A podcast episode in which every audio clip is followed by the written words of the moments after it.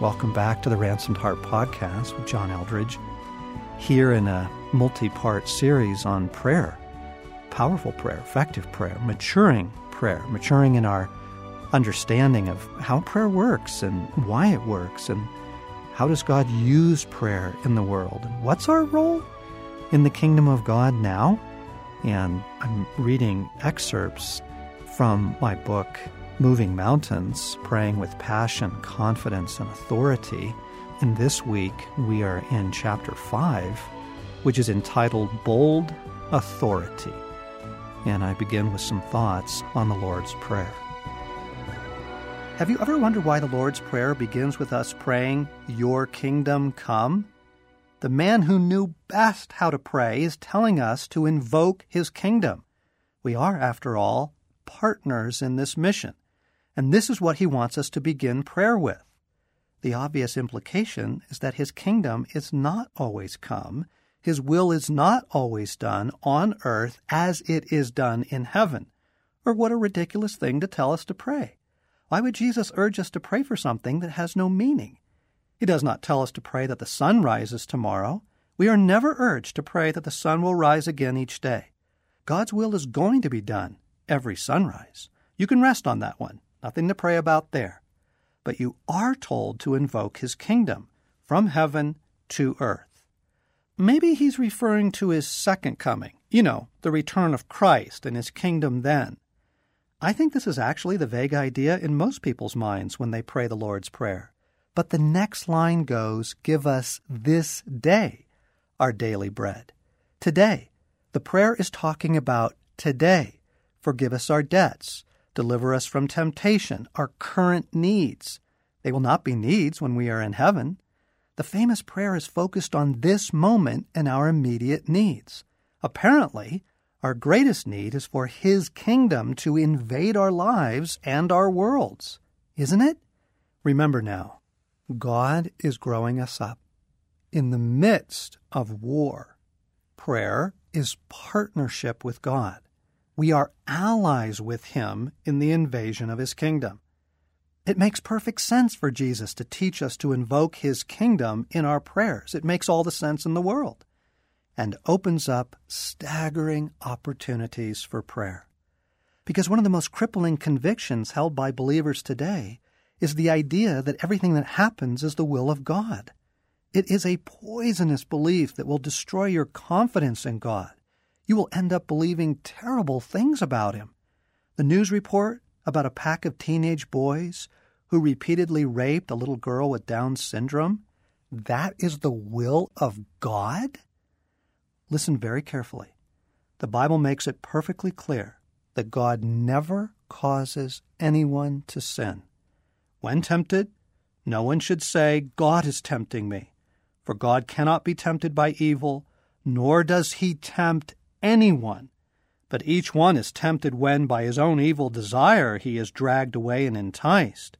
Then, after desire has conceived, it gives birth to sin, and sin, when it is full grown, gives birth to death.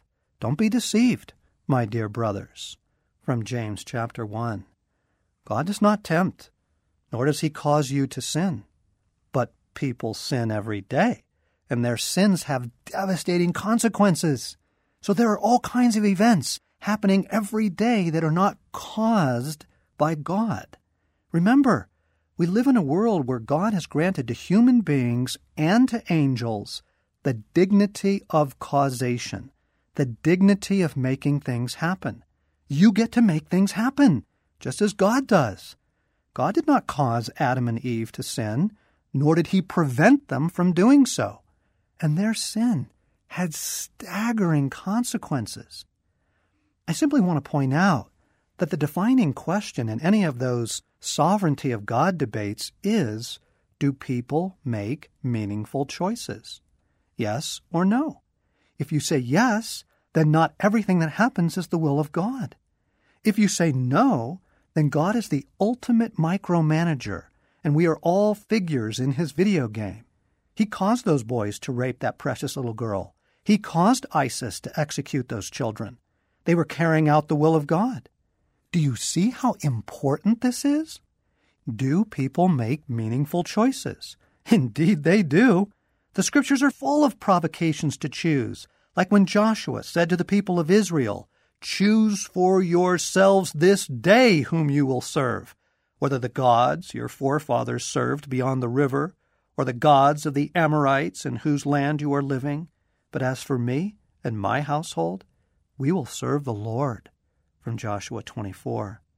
What a ridiculous thing to put before them if people don't really choose. All other commands are utter nonsense as well. So much turns on this. Do people make meaningful choices? And the next question you want to ask is, how meaningful? Nicholas Wolterstorff wrote a beautiful and heartbreaking book when he lost his 21 year old son in a mountaineering accident.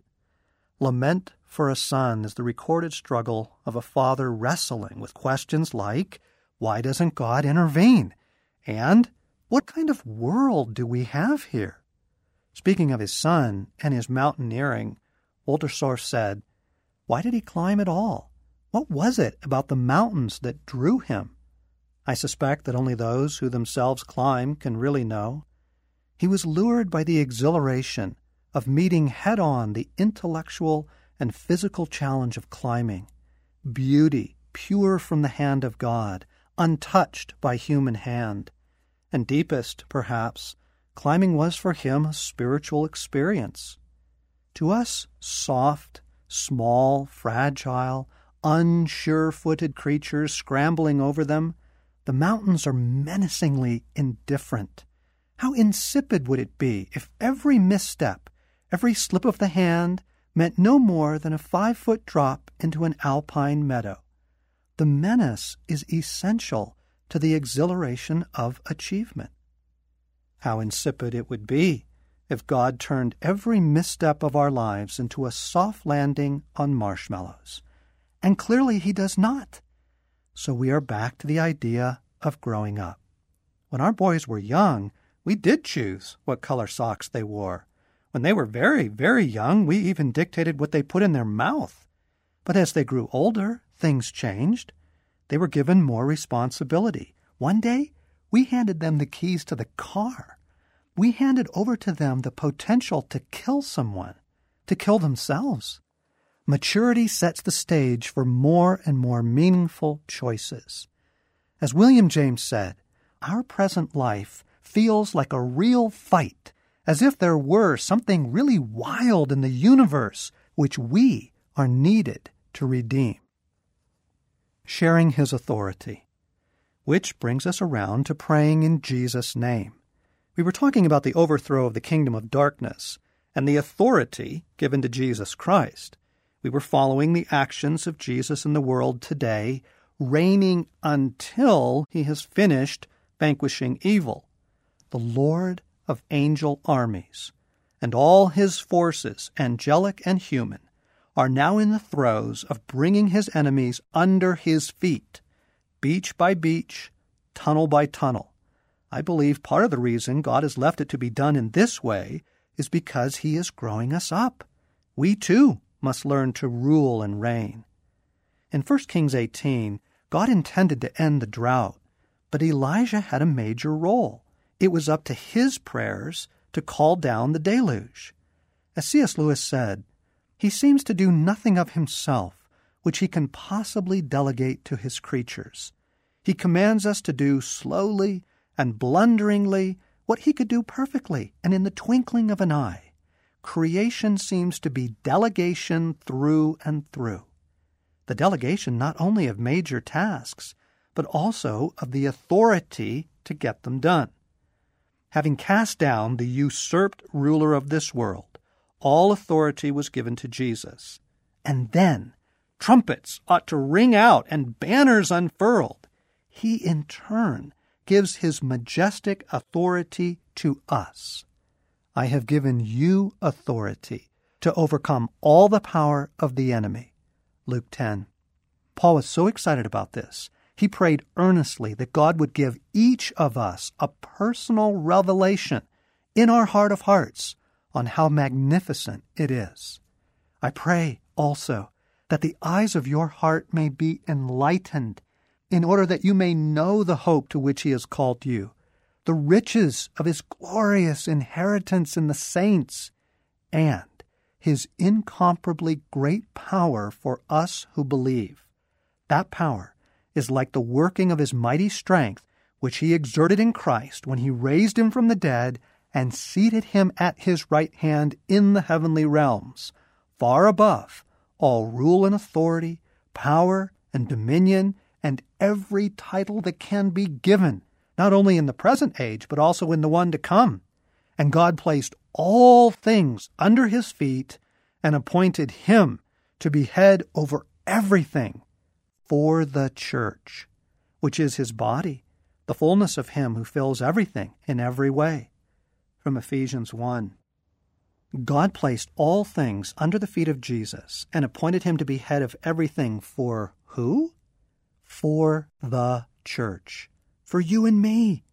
And then, to make it perfectly clear, our Father seats us with Christ right there in authority at his right hand. But because of his great love for us, God, who is rich in mercy, made us alive with Christ even when we were dead in transgressions. It is by grace you have been saved. And God raised us up with Christ and seated us with him in the heavenly realms in Christ Jesus. From Ephesians 2. Talk about lavish and scandalous. You have been given a share in the authority of Jesus Christ, Son of the living God, Lord of the heavens and the earth. Do you wield it? in prayer? Can you see that it just might make a difference if you did? Maybe we should pray like Paul and ask for a personal revelation on the truth of this. Father, Jesus, Holy Spirit, I ask you to open the eyes of my heart and grant to me a personal revelation on the truth of the authority given to Jesus and how I really do share in that authority. Break this through to me. Oh, friends, we are so far from the pathetic cries of the orphan and slave.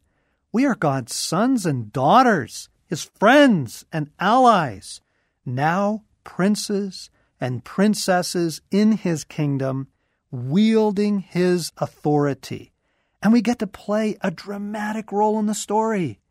When Ananias carried out his orders and restored Saul's sight, he felt free to employ Jesus' name. He acted in the name of the king. So did Peter and John. One day, Peter and John were going up to the temple at the time of prayer, at three in the afternoon. Now, a man crippled from birth was being carried to the temple gate called Beautiful, where he was put every day to beg from those going into the temple courts. When he saw Peter and John about to enter, he asked them for money. Peter looked straight at him, as did John. Then Peter said, Look at us.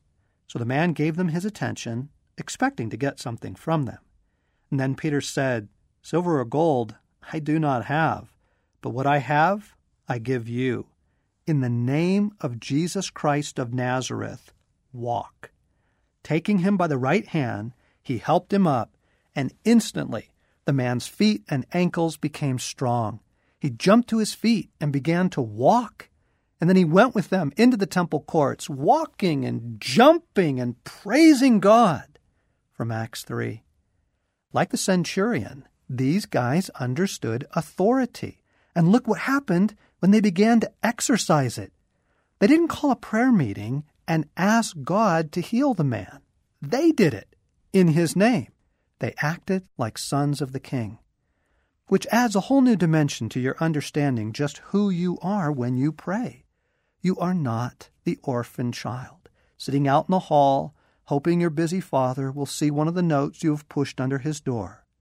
You are not a homeless beggar, standing on the corner hoping God will pass by and hand you a couple of bucks. You are not a refugee, standing in line at the embassy, hoping the ambassador will hear your request. Not even a faithful servant humbly trying to do your best. You are a son or daughter of the living God, a friend and ally, wielding his authority to get things done. And by the way, your eternal destiny is to reign. In my vision at night, I looked, and there before me was one like a son of man, coming with the clouds of heaven. He approached the Ancient of Days and was led into his presence. He was given authority, glory, and sovereign power. All peoples, nations, and men of every language worshipped him. His dominion is an everlasting dominion that will not pass away, and his kingdom is one that will never be destroyed. But the saints of the Most High will receive the kingdom and will possess it forever. Yes, forever and ever. From Daniel 7. And then the king will say to those on his right, Come, you who are blessed by my Father, take your inheritance, the kingdom prepared for you since the creation of the world. Matthew 25. With your blood, you purchase men for God from every tribe and language and people and nation. You have made them to be a kingdom and priests to serve our God, and they will reign on the earth. Revelation 5. You will reign, dear ones, over glorious kingdoms and realms within the great and glorious kingdom of our Father, a role we certainly need some preparation for. In another favorite Narnia story, The Horse and His Boy, the lost prince of Archenland is returned to his father, an orphan boy returned to his rightful role, just as we are. But he has some learning to do, some catching up to do before he can assume full responsibility. Shasta, now proclaimed prince, laments to his two horse companions, It's far worse for me than for you. I'm going to be educated.